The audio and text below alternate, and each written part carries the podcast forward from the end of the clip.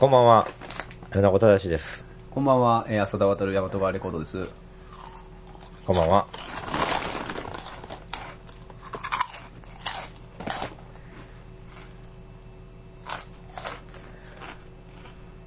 あなたもちょ、お菓子食ってたらあかんやんか。いやいや。あなたも。やっぱあれやわ。あの、冬はあれですね。チェダーチーズスナックですね。ここであれよ、シュワシュワシュワーとか言って、隙間芸術とか。それでは、それではシュワシュワでいかれへんな。はいはい。ちょっともうちょっとなんか、真面目にポップな面白いこと言ってくれた。まあ結構難しいですけども、どうも、えー、っと、ようやくこう、なんか一週間ぐらい前から、うん。すごい寒くなってきましたね。いやいや、なんで笑うんですか？季節の会話は、これ日本人の常識じゃないですか。寒くなってきた。喋るとこじゃない。寒くなってきた寒くなってきた。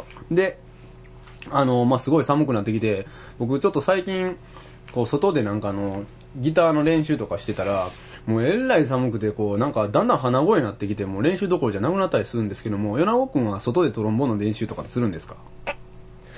いや、最近しないね。あ、そういえば、あ、でも、もうちょっと暖かい時はしてたよ。あの、屋上で、屋上で、うん、練習したりかっ。こええやん。なんかあれみたいやね。屋上でなんか、管楽器の練習してたら、あの、金曜ロードショーのなんかの、パー、パラパラパラパー、みたいな。まあ、夕日、感じですよね夕方とかやったらな。うん。夕日とかでね、うん屋上でね、夕日に向かってね、うん。こう、うんうん。これでなんかあのトロンボーンってあのビヨーンって伸びるじゃないですか。うん。でビヨーンってこう伸びた先に、向こうの向かい側のビルの人が自殺仕掛けてて、こうボーンって飛んだ瞬間そこに引っかかって命拾いするとかそういうことやったり。何回か前の放送とネタかぶった。トロンボーンネタ好きなんですよ。あ、そうですか。隙間芸術。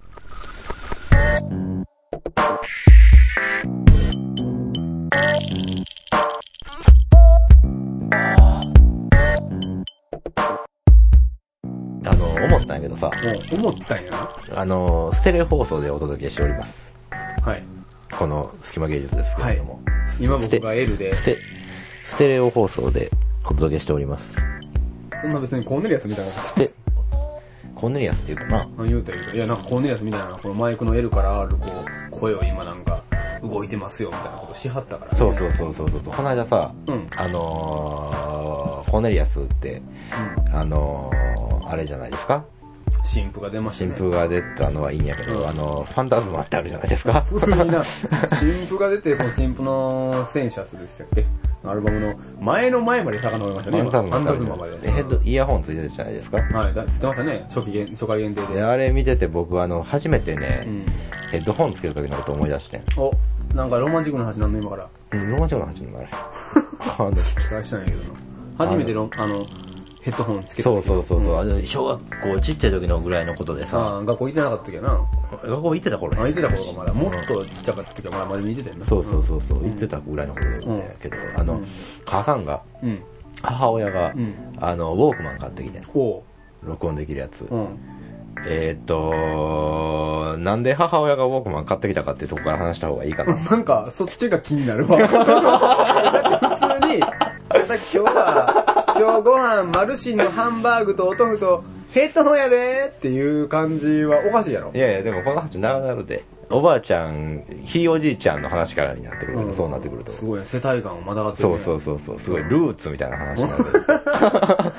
俺がヘッドホンをまず手にしたのは、そうそうそうそう実はひいじいちゃんまで遡るんだった。そうそうそううんルーツになってきたね。そういう話になってくるけど、あのー、じゃあ、はしょろうか。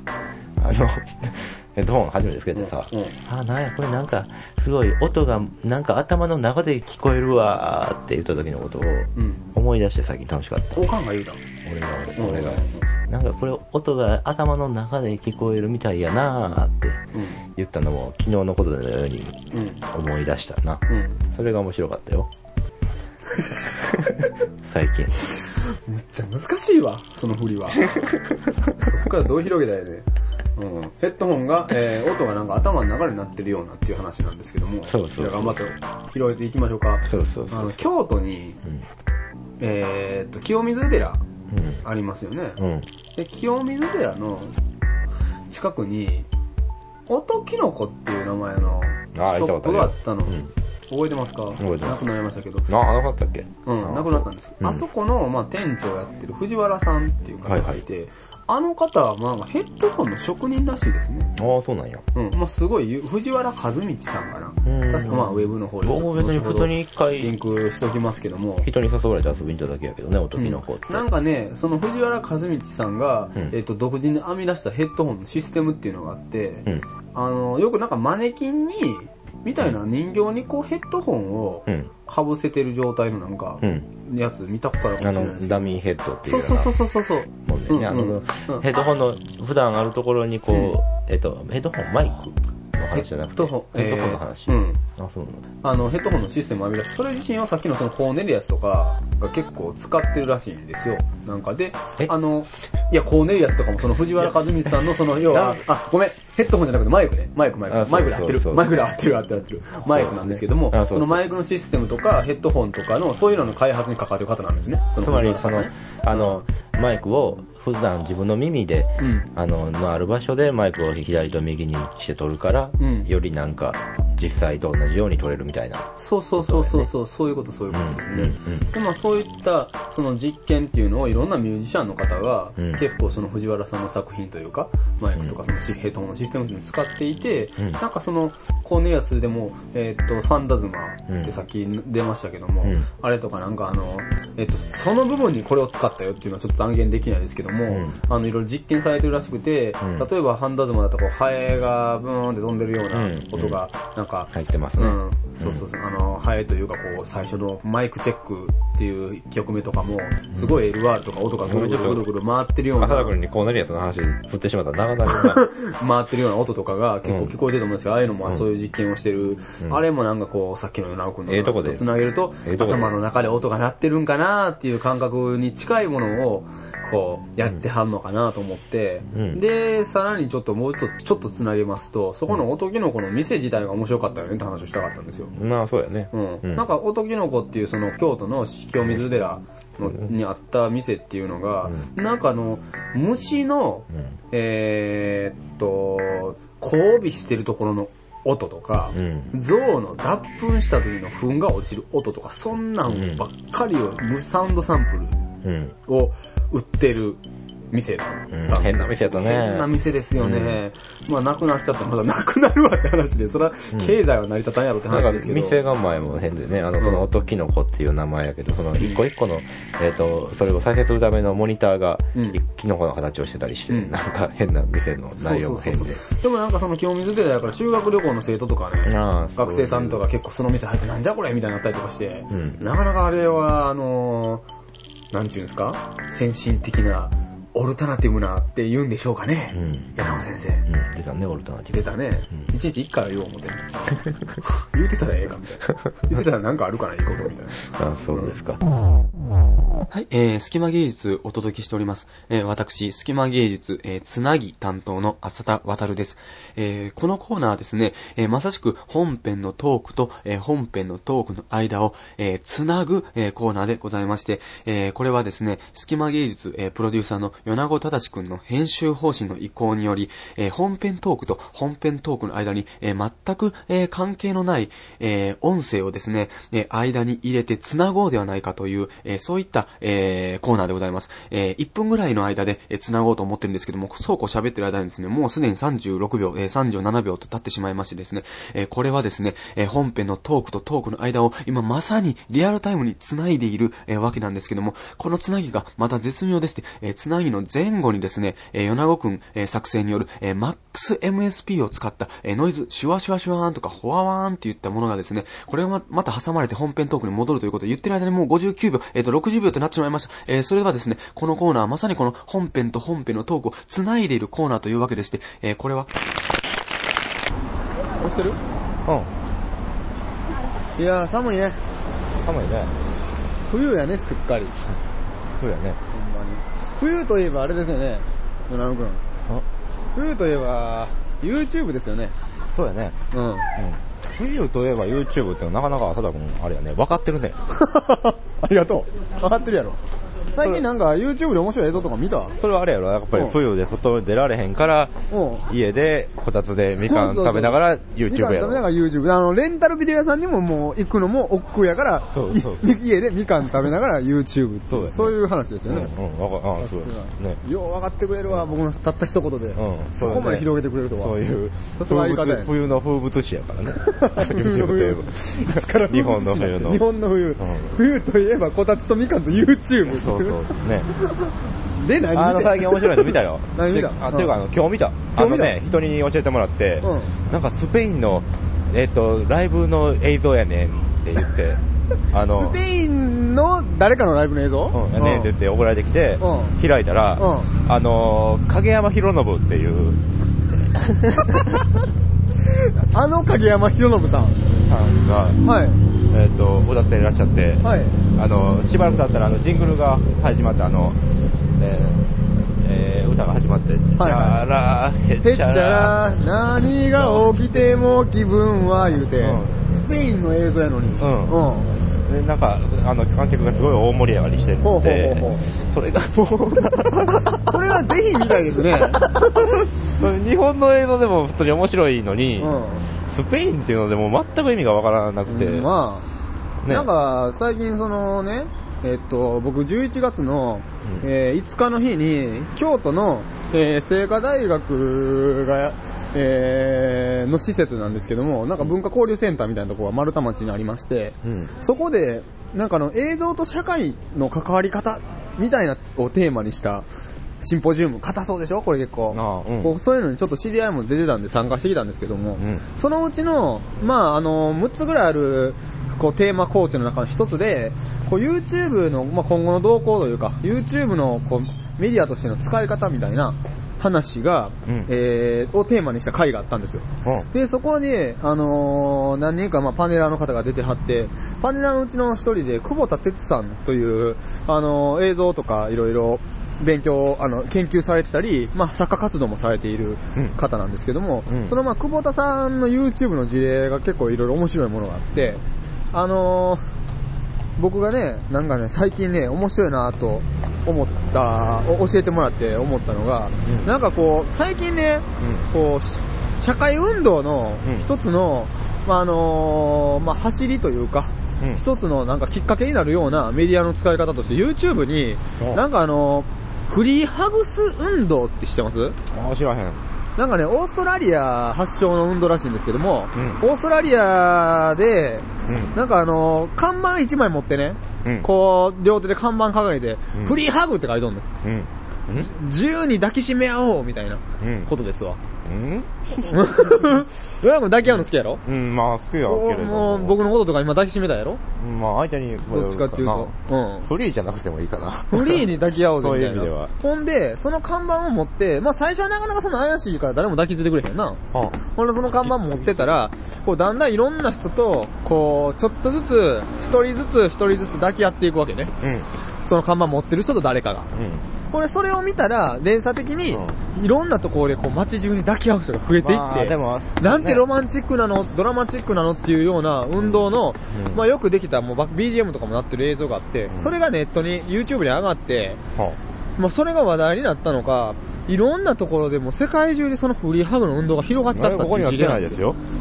そんな、そんな話。そんな話来てないね、僕らには。そんなん OK やったの？オッケーオッケー。自分誰抱きしめたいねんって話になるんやけど、ああ、そうそんな下品な話ちゃうねん。あ、そうだよね。ううん。ね。まあそういうのがあって、なんかまあ一部、国によっては文化いろいろあるんで、日本じゃなかなかそんなん、僕らやってこう仲ええけど抱きしめ合ったりはせえへんあんま僕ら。あんまさ、僕ら。まあ僕らさ。まあまあ。まあだから日本なかなか根付かへんわな、これ。うん。でうん、中国とかもいろんなまあ道徳上の問題なのかわからないんですけども、結構まあいろいろその批判的なコメントも上がってたりとかして、うんまあ国によって全然こう温度差あるんですけど、うん。なんか、そういう風な事例があるんだよっていう話でした。あー、寒いわ。寒いな。ほんま寒いな、外。寒いな。ん寒いな。えー。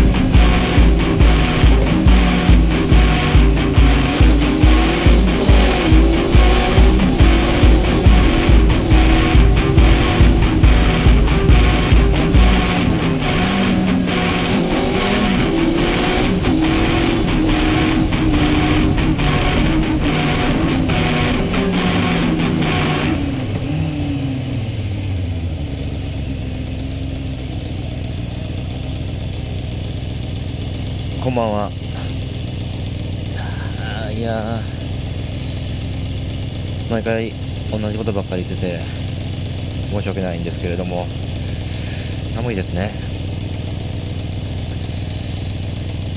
いやもう、どれぐらい寒いかというと、普通やったら、あー寒っていうところを、ばあさん、ばあさん、ばあさんやって言ってしまって、しかもそれで通じるんじゃないかっていうぐらい寒いです。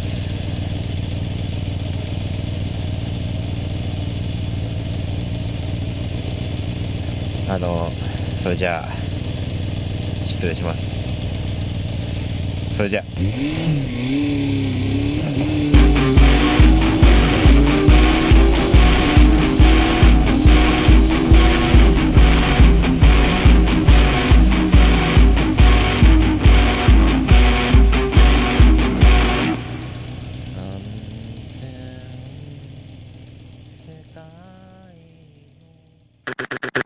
間あれやねん。あの、僕らポッドキャストやってるやんか。僕らポッドキャストやってんの？ポッドキャストの、知らんかったわポッドキャストの、うんあの、なんか、まとめサイトみたいなのを見てたら、うん。あのー、森脇健児のお楽屋話っていう、えー、番組出ましたね。これは。キャストが、うんもう森脇健児って名前見ただけで僕ら爆笑できる。まやね。だって森脇健児言うてんのにもうトラックバーン乗ってるしな。森脇健児言うてんのにほんまもう。それぐらいの存在ですよ、森脇そうやな健児は。森脇健児が、しかもそれ面白いことに、あの、こ最近始めた時やったみたいで、うんあの、新、今月の新人ランキング1位やったんやんか。お前新人かいや、でよ。もなんか、なんか似合うなと思って、森あ脇健さすがに。あの、なんか森脇健児っていう人間が、ポッドキャストっていうニッチなメディアに目をつけてるのが面白いですねそうそうそう。その組み合わせがすごくいい。なんかしかも本人が言うには別に事務所が言ってやってんじゃなくて、うん勝手にやってるみたいだけど。それはちょっと登録しないといけないですね。だって森脇健児は僕もめっちゃ好きなんですけど、森脇健児も昔あの吉田栄作とギャッツビーつけてとかで全盛期を送った後に、もう全く売れんくなった時に高人、高人のバーに出てたよ。これ関西ローカルやったら関東の方知らないかもしれないですけども、うん。高人は知ってるかな、うん。高人はわかるよね。うん高人が昔なんかもう本当にそのまんまやねんけど夜中バーを開いて、もうあの、酒飲みながら芸能人を読んでいろいろ喋るっていう、うんで、高人がいじり倒すっていう番組やったんですけど、うん。森脇健児ゲストや。うん。で、高人に、なんかお前悩みでもあんのかって言った時に、うん森脇健児が、僕あの、面白いこと言えないんですよ。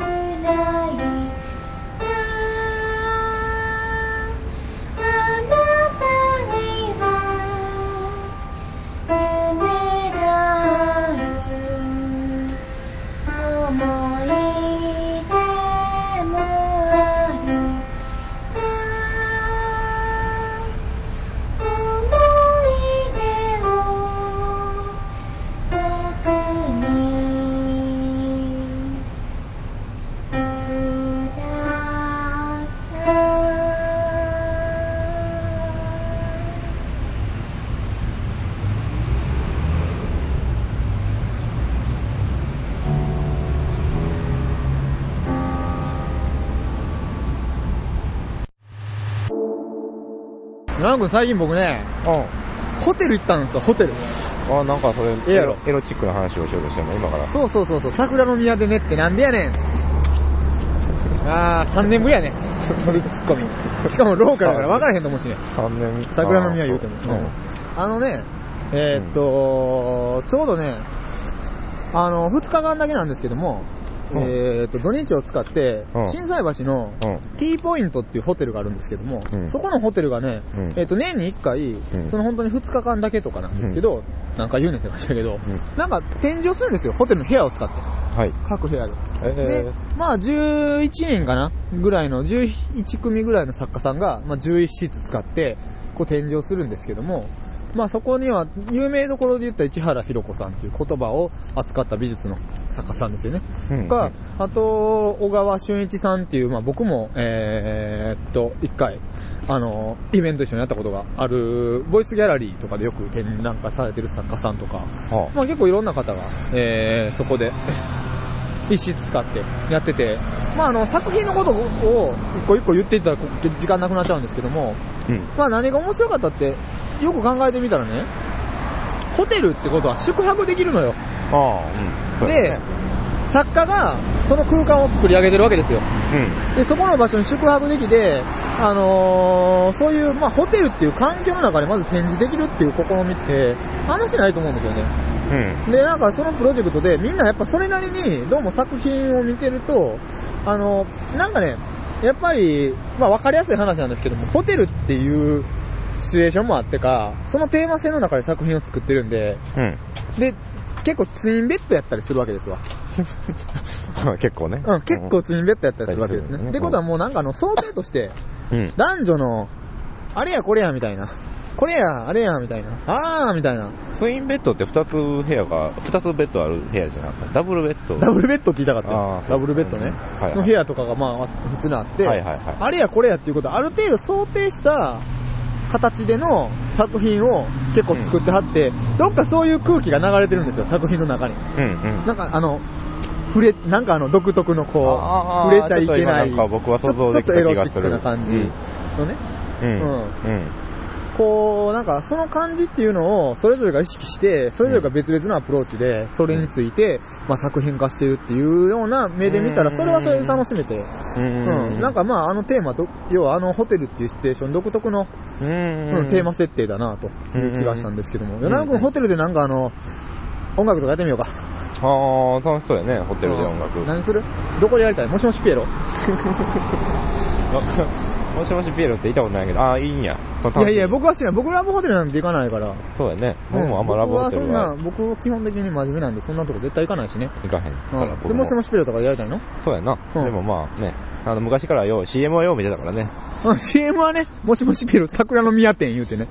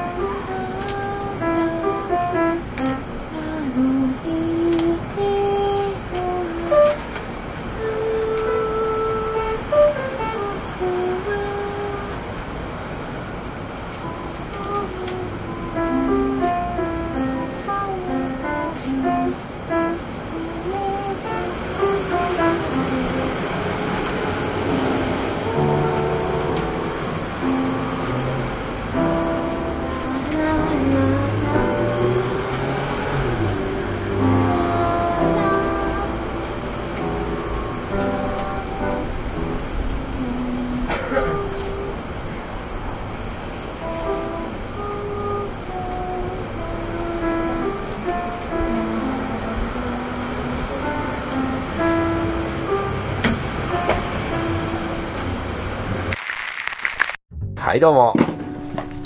すごいテンションですやん。これあれですよ。イベント情報コーナーですよ。そうやったね分かってますか？今、後ろでは、タンタンタンタンタン。タンタンタンっていうめね、すごくいい曲が流れてると思うんですけ曲がね BGM でねいい曲がねえじゃあ、えっと、紹介します。えー、第8回目、隙間技術の、えーイベント情報コーナーです。えっと、まずじゃあ僕の方から、えー紹介させてもらいます。僕の方から、えっと、イベント情報を2つ、えー紹介します。えっと、まず、えー11月、えー日程が別々で時間帯もいろいろあるんですけども、えー11月の23日、24日、えー25、26の、えー木、金、土、日、えーが、えーですね、えー梅田の、えーヘップホールという、えー会場で、えーダンスカンパニーのベイビー Q えーの、えー公演があります。えー公演の名前はギークって、G-E-E-E-E-K っていう名前なんですけども、えーまあ、こちらは、えーベイビー Q もの、あの、率いている東野陽子さんという、えーコリオグラファー、ダンサーの方の、えー演出作品でして、えーこちらはですね、えー音楽が、えー中原雅也さんとか音楽担当されてるみたいですね。で、えー映像がロカペニスさん、えー結構いろんなメディアを使って、まあ、ダンスの公演をやっている、えー非常に関西では有名な、えーグループです。で、そのベイビー級の、えー公演が、えー梅田、えーヘップホールで、えー先ほども言った11月23、24、25、26の4日間行われます。えー詳しくは、えーサイトの方をご覧ください。で、えー、あともう一つがですね、えー、私も、えー所属してます、えー、南森町の、えー208という、えークリエイターが集まっているマンションの方の月一のトークサロン、ショーケースの方でですね、えー今回は11月の25日、えーショーケース、えーボリューム24、えー時間は、えー7時から、えーです。で、えートーク自体が8時から始まります。こちら参加費、えー1000円、えーワンドリンク、えーと、パスタ付きですね。で、えー定員15名の、えー予約制なんですけども、今回のゲストは、えー小川京平さんという、えー方で、えーこちらは、えー京都で、えー京都と出版という、えーと出版社ですね、えーミニ出版社というものを、えー開いて活動されている、えーなんて言ったらいいんですかね、こう、アーティストさんとも言えるような面も持ってますし、本当に、まあ、アクティビストというか、いろんなことをやってる方なんですけども、えーその方にお越しいただいて、えー小川京平さんの、まあ、弟さんでも、あのーあられます、小川哲夫さんという、えー結構最近いろんな雑誌でも取り上げられている有名な、あの、ホームレスっていう、まあ、えー形態、生活形態を取りながら作家活動をしている小川哲夫さんという方がおられるんですけども、えーその方の本であったりとか、同じく、え東京の代々木の方で、ホームレス、生活をしながらアーティスト活動をしている、え市村美佐子さん、えという方の、え本を出版されてたりとかして、なかなか、えーこここの出版社でしかありえないようなラインナップの揃っている書籍というものをいろいろ紹紹介していただきます。はい、えーっと、私の方からは以上です。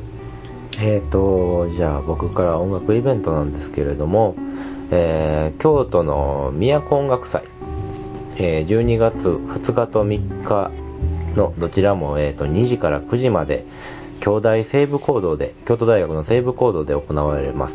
えーと、大きいイベントでして、なんか夜は夜で、えーと、京都のメトロというクラブで、えー、とイベントもあるようですけれども出演者が、えー少年ナイフ矢野明子チャットモンチユーキャンミーツあらかじめ決められた恋人たちへ、え2日目がくるりキセル大阪モノレール木村カエラ淵上と船とリミテッドエキスプレス発語音など他にもまだいらっしゃって結構、えーとサイトの方に詳しくは書いておきますけれどもえー、と、チケットの方もなんか2日分買うと安いとかなんかそういうのがあるようなんですけど、基本的には、えー、と、前売り3800円、当日4300円ということです。はい。えーなかなかでかい、すごい面白そうなメンツのイベントですね。そうですね。うんえっと、じゃあ、えっと、米子さんの方から自分の活動のライブ予定などは？えーと、12月の11日月曜日に、えーと、大阪フェスティバルゲートココルームで、えーと、ライブをします。えーと、7時から、えー1500円で、共演者は、えープーキジショー人形劇、えーと、涌井さん、えー北山真美さん、水野宗春さん、えーと、良太、金崎さん、えーということです。はい。えっはいと、特にこのプーキジショーはもうすごく、すごいですね。風紀賞僕も見たことあるんですけど、なかなかこれは僕大人ファンなんで。人形を使って即興ですごい劇をね、繰り広げていくっていう、はいもうとんでもない本当にショーなんで、これは見物でございます。はい。それだと一緒に、あの、僕ソロで、はい、えっと、音楽をしますんで、はいよろしかったらお越しください。はい。えーっと、僕の方は大和川レコードで、えー11月の21日の、えー火曜日、えーと、これは前回もお伝えしたかと思うんですけども、えーっと、場所は京都のアバンギルドという三条にあります、えーライブスポットなんですけども、えイベントの名前が初めて考える時のようにという音楽イベント、えー、たゆたうという、えー前前前回ぐらいに、えーおかけしましたアーティストさんの、え主催イベントです。え出演は、え細胞文学、えー、ラマ、えー、タユタウさんと、あと、えー、私、ヤマトワレコードが、えー出ます。えー詳しくは、えーサイトの方をご覧ください。えーワンドリンク1800円、ワンドリンク付きの1800円。えー当日は、えー同じくワンドリンク付きで2300円。えー時間は、えー7時半スタートとなってます。はい、えー、今週の、えー曲紹介の、えーコーナーです。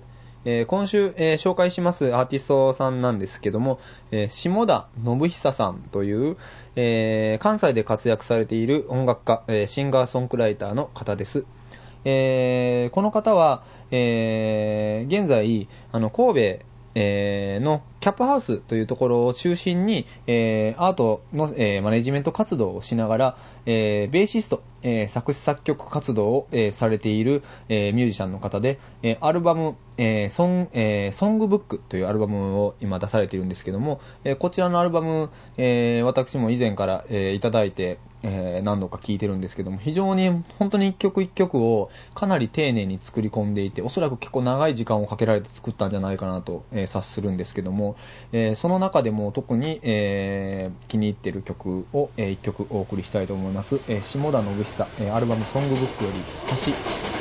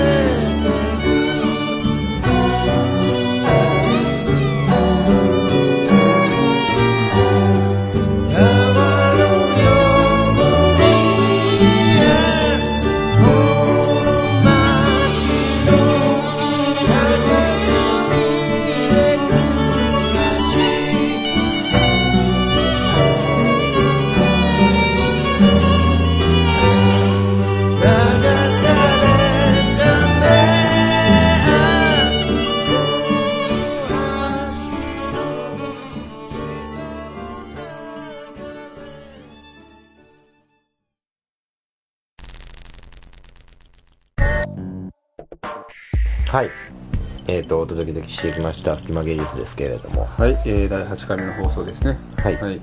えー、はい。さよならの時間になりました。はい、いろはにほへとって感じですね。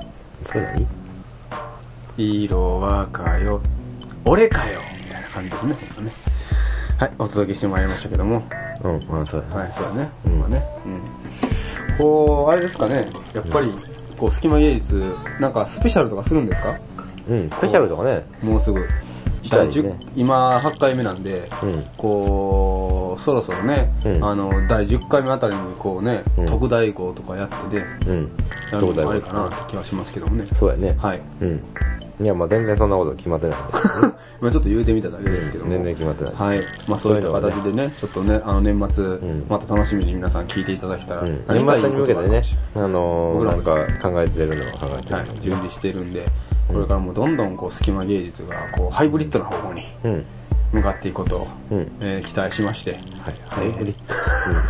できるだけこう、できるだけ iTunes Music Store にできるだけこう、ね、あの芸術の秋、うんまだまだまだまだ。芸術の冬になっても隙間芸術をみたいな感じでこうね、ポッドキャストのコーナーのトップページに置いてくださればね、うん。あのー僕らもこう、うんいろんな多くの方に聞いていただいて、うん。でこういい生活が送れるかななんて思って。聞いてもらってもね、いい生活は送れるかどうかわからないですけど、あの、メールを全然、常時募集してますので、何かメッセージなどあったら、送ってください。